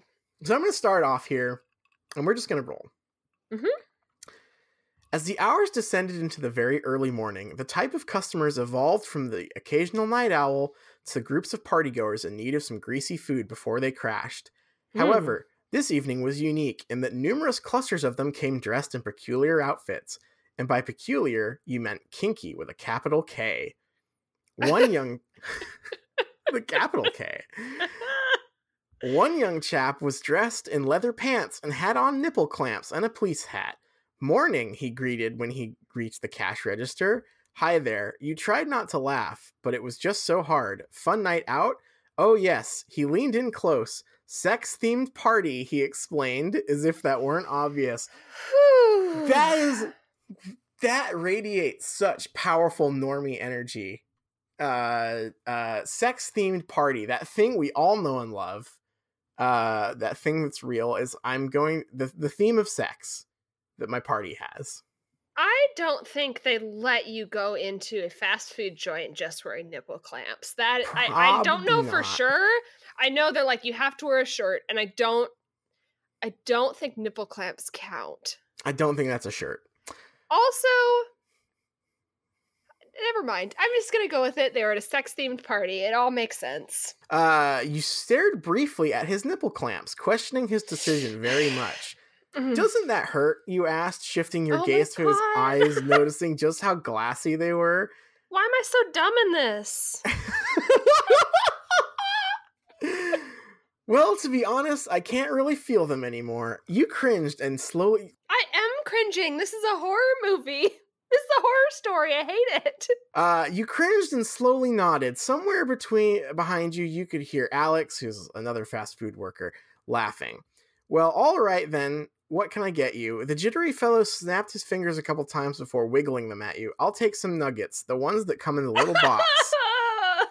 and some fries, medium fries, and a chocolate sundae because I like dipping the fries into the ice cream and then eating it. Have you tried that? It's actually quite great, despite what everyone says.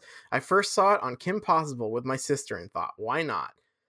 What? Okay, six nuggets, medium fries, and a chocolate sundae, you quickly said? So you just completely blew this guy's story about Kim Possible off, which I. I feel like I know you. I feel like if I was saying like, "Hey, that's like Kim Possible," we would probably be talking about that, and you would not. You would not do that. So I think that- That's true. If I was cashiering at a fast food restaurant and a man in nipple clamps was trying to tell me about Kim Possible, I think I would blow it Okay, off. fair enough. Yeah. uh, the dude flashed a thumbs up at you. Right on the money, my friend. Brilliant. That's seven dollars and fifty cents. You watched, more than a little amused, as he pulled out his wallet and attempted to differentiate between the coins he found inside. You could have watched him all night, but a soft thunk to your head told you otherwise. Looking down, you saw a scrunched up burger wrapper at your feet, evidence of Alex's throw things first communication style. Want some help there? You asked. Nah, nah, the dude ran a hand through his greasy hair, scooped up all his loose change, and deposited it in the charity box. I hate coins. Is that enough? He asked sloppily. You were at a loss for word. This is such a Why is Alex imagine. such a character? I'm starting to think that, that Alex is going to be this like the secret celeb. Uh, I'm skipping through. There's so much shit here with Alex and and this this guy uh with the nipple clamps. I take Uh, exception to the idea that um, dipping a fry in a milkshake is so outlandish. Yeah, everyone does that. I, I, I like. I think most people I have gone to a fast food place with have done this. Uh, I tried it once, not great, but it's fine. Um, but it, yeah, definitely not that outlandish. Definitely was not invented by Kim Possible. Basically, Alex. Okay, so Alex threw the thing at your head and is like, "Can you cover me on drive-through?" So you're on drive-through now. I hate doing drive-through. Okay. I'm getting Well- really into this. Yeah, you have to do it, unfortunately. Uh, so so Alex leaves, and just as he leaves, a car comes into the view on the monitor. Perfect, you muttered as you fiddled with the microphone. Hi, welcome to Utopia. What can I get you? You eagerly greeted in the chirpiest voice you could muster at two o'clock in the morning. After a brief pause, a female voice said, Hello, can I get a large 12 nugget meal and a caramel sundae too, please? Oh, and Coke for the drink? You clicked your tongue and punched in the girl's order with a seed of thought sprouting at the back of your mind. Damn, did she sound familiar? All you could do was pray that it wasn't someone from school. Please don't be someone from school. You peered at the screen, but with her hoodie drawn low over her head, you couldn't determine anything. As you read out her total price, you couldn't help but mentally sift through all the people you knew that lived in this area. Pull up to the second window, please, you instructed, dreading this immensely. As you fill Hmm. the cup with Coke and ice, you couldn't help. Okay, first of all, you put the ice in first. Uh, Coke, then ice. That's a disaster waiting to happen. Yeah. Uh, uh, you couldn't match her voice to anyone you knew. You sighed. You always hated the whole fake. Oh wow, I didn't know you worked here. What a surprise. Oh, we should catch up soon. It was so great seeing you. Bye. Routine. You shivered, thrusting her drink and then her sundae a little too roughly into the carrying tray.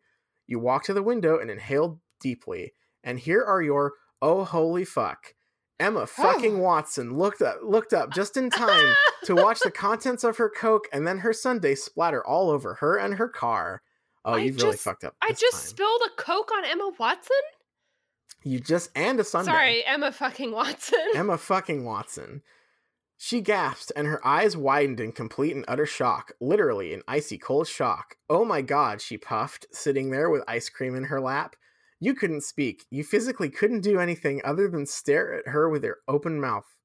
Maybe, just maybe, the ground would open up and swallow you. What's going on here? Kim, who's your boss, shouted. Nothing, you half shouted, half uh, spluttered back, only for Emma fucking Watson to glare murderously up at you. You could Oh, have sworn it was the same look she gave Draco Malfoy in Harry Potter and the Prisoner of Azkaban when Buckbeak was about to be executed. I'm about to get punched by Emma Watson. Shit, you should probably say something to her. Anything. Say anything. I am a really huge fan. Her glare no, not intensi- that. no. her her glare intensified. Fuck.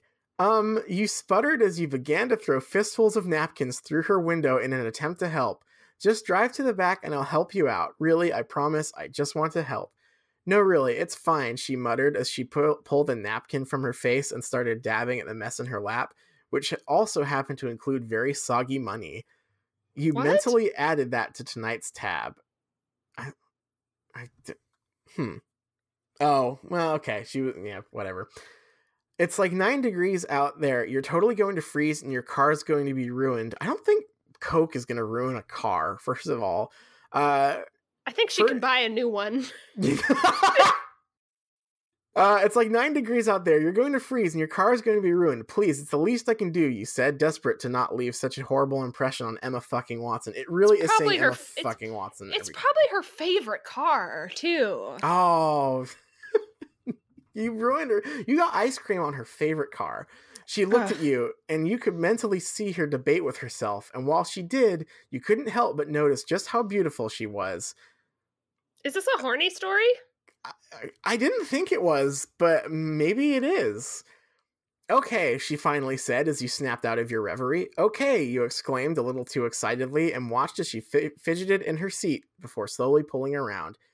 You briefly glanced at the monitor and thanked all the gods in the world that nobody else is in the drive through.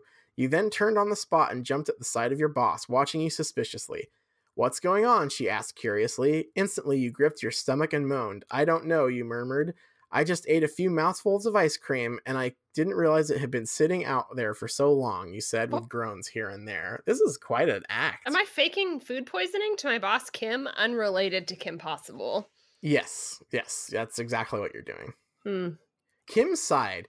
Really, it being melted wasn't reason enough for you not to eat it? But I love milkshake ice cream. Kim sighed and pinched the bridge of her nose. Fine, you're lucky it's a quiet night. Swap with Alex, she barked, and then march back to the registers. Uh, fuck Alex. I'm skipping past all the Alex stuff. There's so much here. I want to hear about Emma fucking Watson. That's right. Your eyes had to adjust to the darkness before you spotted the Oh dark blue Audi uh, with its front door open. You bolted over to help to find Emma Watson sitting there with a hell of a lot of scrunched up wet tissues in her lap. Here, you gave her three of the towels before placing the bucket on the ground before you. She glanced at you, then at your name, and then at your Utopia jumpsuit. It's clean, you insisted, and placed it on the hood of the car. Seriously, no one's worn it. At least not for the last four months. It's just not the best to work. Thank you, she said with a small smile. Your heart did a somersault. Can you help me up? You offered. Maybe this is a horny story. I don't know. Am I going to regret reading this? I only read the very end of this thing, and now I'm a little worried. Uh, you offered up both your hands, which she took with the cold, with her cold ones, and slowly lifted herself out of her car. Melted ice cream flopped to the ground. You handed the outfit outfit to her. You can change in the staff room. Staff room. There's a bathroom in there and more towels. She nodded her head hesitantly, so you added everyone's on deck, so it should be empty. She smiled at you again, and again you felt yourself swoon. Thank you. Oh, and here you paused and pulled out the money you now owed her. I utterly destroyed the money you were about to give me. Okay, so that's what Wait, the money got destroyed? by the ice cream. I think Emma Watson can fucking deal with that. Honestly, like what seven dollars for the ice cream? I'm just I why was the money destroyed by the ice cream? Just absolutely obliterated. That's how hard you threw the ice cream at her on accident. uh, it's really all right, she said quickly. I feel bad enough that you're cleaning icy liquids in this weather. You feel bad, you gasped incre- incredulously. Thank you, but no thank you, she chuckled, and you inwardly groaned at the sound. She scurried off towards the sca- staff room. Scurried off. Emma Watson scurrying. Uh, Hmm. you watched her as she.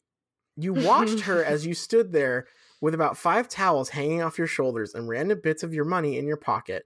You stood like that until she disappeared inside with the door slamming shut behind her, which snapped you out of your trance.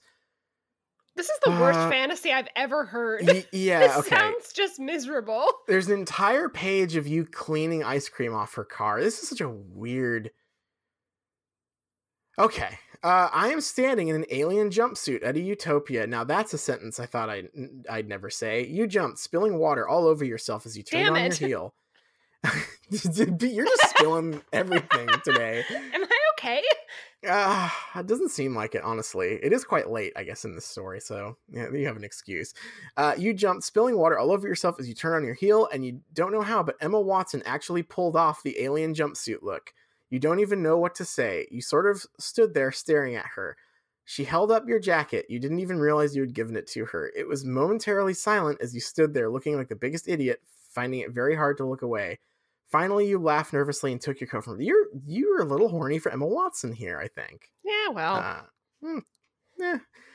When the door of the staff room closed behind you, oh my god, I I'm skipping the Kim and Alex stuff. Go away. I'm here to see Emma fucking Watson. it's called world building. This is world building. uh okay, here we go. We're in the good stuff. Uh you told her that you like Harry Potter. That's what happened here. I'm I'm I'm, I'm doing a little It's at least skip here. partially true. you told her that you have a Harry Potter podcast. Uh, thank you though, she said after a moment. For what? You glanced up at her. For being a fan, I don't think I got used to that term until a few years ago. It was quite strange growing up in the Harry Potter world. you smiled, then pursed your lips. I don't know if I could cope with all of that. You wiped her dashboard down, all the attention, and then the bullying, you quickly add. I'm sorry, I didn't mean to bring that up.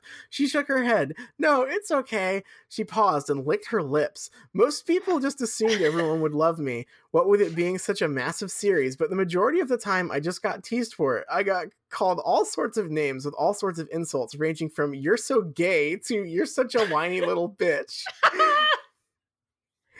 Mm, That's brutal. that's You fucked paused. up. That's fucked up. You're so gay, Hermione. You little, you little gay nerd. what? I I'm gonna feel I'm gonna like look this up and find out that's totally true, but that's still just like insane. Like you you've you've poured ice cream all over Emma Watson, and now she's telling you about how everyone in school called her called her a gay nerd. Um, that's brutal. You paused to watch her as she spoke. She shrugged. It was, but I never took offense to the gay comments. I never thought being gay was an insult. You smiled. She murmured. But the I'm- sexist comments. Oh, Oh, crap. right. Mm, Oh no. The sexist comments. This one time, a boy in my class tried to stick up for me and he got called all these horrible names and he never said anything again. That really disturbed me more than anything else that has ever happened to me. She Wait, what? I don't understand what happened. uh someone a boy got called some names for standing up for, for being an ally. She- And then never talked to her again? If Emma Watson Not much of an ally, I guess. Yeah, if Emma Watson uh, hates one thing, it's when straight allies are are bullied. The allies are the real are the real heroes. She's so Um, brave. Although she did. so- What is her charity called? Well, we're gonna get to that. okay. we're we're Sorry. gonna get to that. Uh, she scooped a bit of ice cream into her mouth. With all that fame, I Oh. wanted to make a difference. You know, I don't know if I could forgive myself if I had all this influence and did nothing with it. I guess that's part of the reason why I'm such a huge advocate of he for she. She cast a look at you. Have you heard of it before? This is so powerful. a little, you answered sheepishly. She smiled. It's okay if you haven't. It's a movement to encourage boys and men to support gender equality, hence the name he for she. Thank, Thank you, you, Emma. Thank you, Emma. Oh, I see. That's pretty great, actually, you said. That is what I would I say. think- Oh, I see. Oh, I see. I think so too. I just think gender equality is an issue for men too. Many think that the word feminism is only for women, but really it just means you stand for equality. If you stand for equality, you're a feminist. And there's absolutely nothing wrong with a man being a feminist, she paused. Uh, and every time I make a speech for it or educate other others about it, I think about that boy from my class. As she spoke, you could hear the passion rise in her voice, and you couldn't help but watch in awe at just how powerful this woman was. You felt so small beside her. Is this story supposed to be so horny? I don't know. It really I legitimately is, can't tell. This this story is the equivalent of that that like photo, that meme that was going around a while ago of like the really tall girl holding the other woman up against the wall or whatever. Oh, from the porn? Y- yes, yeah, it was it was from a porno, but that, that wow, I just outed myself here, huh? Um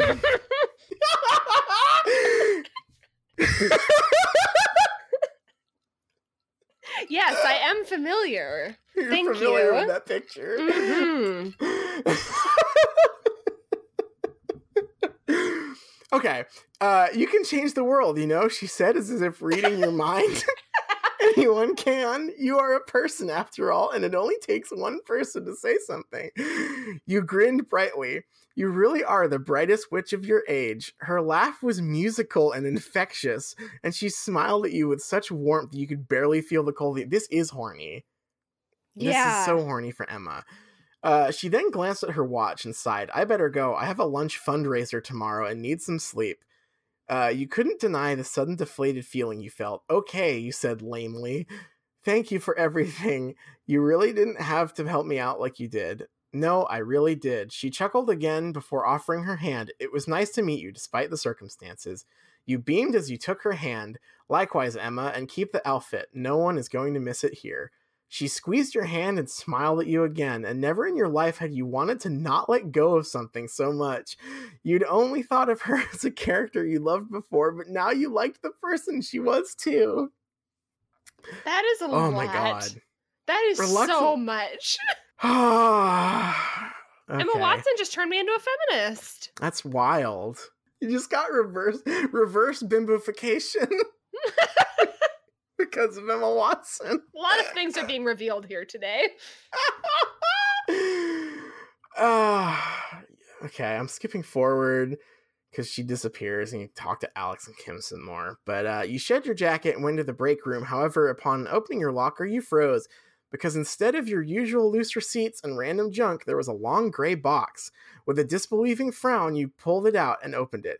Inside was a long wooden wand intricately designed for the one and only Hermione Granger. Atop it was a note in gorgeous cursive handwriting. Try not to break this. She just carry this around with her.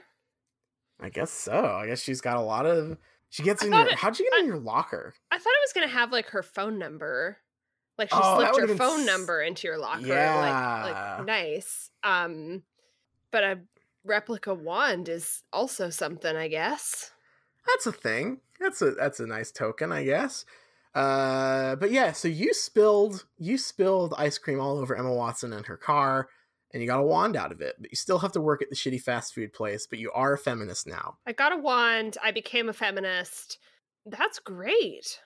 That's some that's some great stuff. Um, I uh, the thing that really gets to me about these like real life celebs ones is that I I feel like they're crazy. Like Th- th- this is nuts. like this is even in the realm of what Emma Watson would be like in real life Right. like she's just like giving you an inspirational speech that she would be like like being a keynote speaker at a charity speech to you in the parking Yeah. lot um my other favorite detail of this one is um the physics of this milkshake D- it destroyed the money. Destroy the money it's like on the dash and you have to use five towels to to like clean it up It ruined her car. You It nearly ruined ruined it. What is this like acidic ice cream? Is it like does it like start burning as soon as it touches something? That's it's it's a little little scary. Maybe you should work at a better. Fa- I, I I hate to say this to you, but I'm imagine finding a better fast food place to work at, or maybe not even a fast food place, because it seems like you know aside from meeting Emma, Emma Watson, this place seems a little dangerous. it does seem dangerous There's Um, people with nipple clamps coming in at 3 a.m. There's there's ice cream that seems to kill you if you if you touch it. I feel like it's been a hundred years since the nipple clamp detail. The fact that that's all just extraneous information is remarkable.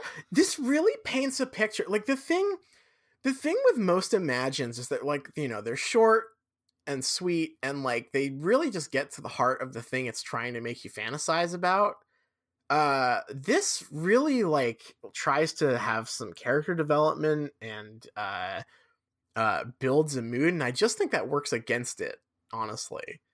Yeah I, I, guess the the way the form of imagines that i'm more familiar with are like almost like one sentence like imagine waking up and harry styles is making you pancakes. Imagine imagine emma watson turning you into a feminist imagine spilling a milkshake on emma watson getting turned into a feminist and then receiving a, a memento replica wand in your work locker and not her phone number no kind of got stood up by Emma Watson, honestly. a little bit, like. yeah. Because it, cause it felt it felt like at least from the way the story was written, it felt like you were really kind of putting it out there for Emma Watson, but she was not uh, recepting, you know, receptive to it really, which is kind of a bummer. But you know, shoot your shot. Yeah, you know, like I feel like there are different celebs that are more or less likely to get like photorealistic graphite drawings of their face. and and like number one is like Marilyn Monroe, right? But I'm yep. pretty sure mm-hmm. Emma Watson might be like number two, as in there are just so many like graphite renderings of her face oh online, oh and God. this and this this Imagine fic is like that come to life to me. oh, that's such a you could write an Imagine about that for sure. That's such a vivid picture, right? Yeah, that's that's powerful. Yeah, if you just like search Emma Watson drawing online, that's you will get a million identical looking like perfectly photorealistic pencil drawings. I'm trying online. to like come up with some sort of like literary read of the um of how the the sex like the sex themed party man with nipple clamps ha- what has to do with like the arc of this story maybe he's not a feminist or maybe he is a feminist because he's like a like a subby like kinky guy you know he's really he for she he's really